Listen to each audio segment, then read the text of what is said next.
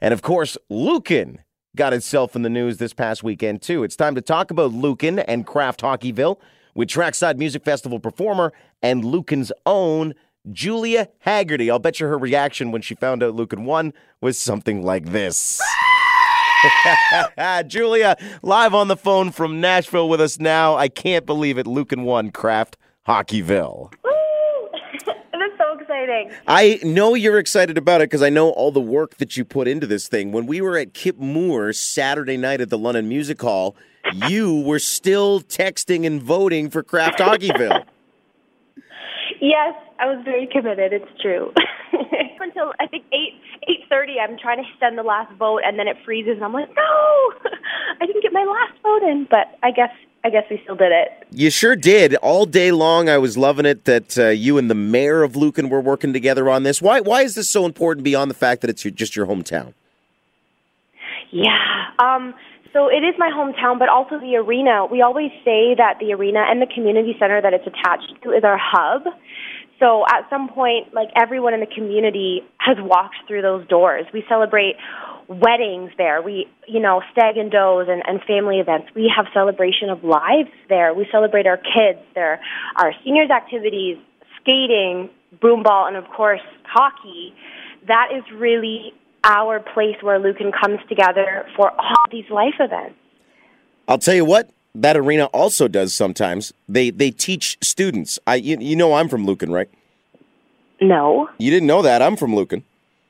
And when I was a What? kid, yeah, I'm from Lucan, and I went to Lucan Public School when I was a kid.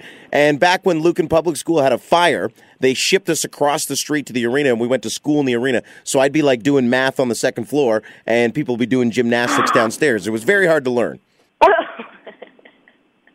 oh my goodness, that's amazing. I thought you knew I was from Lucan. I'm down with the Lucan here. Come on now.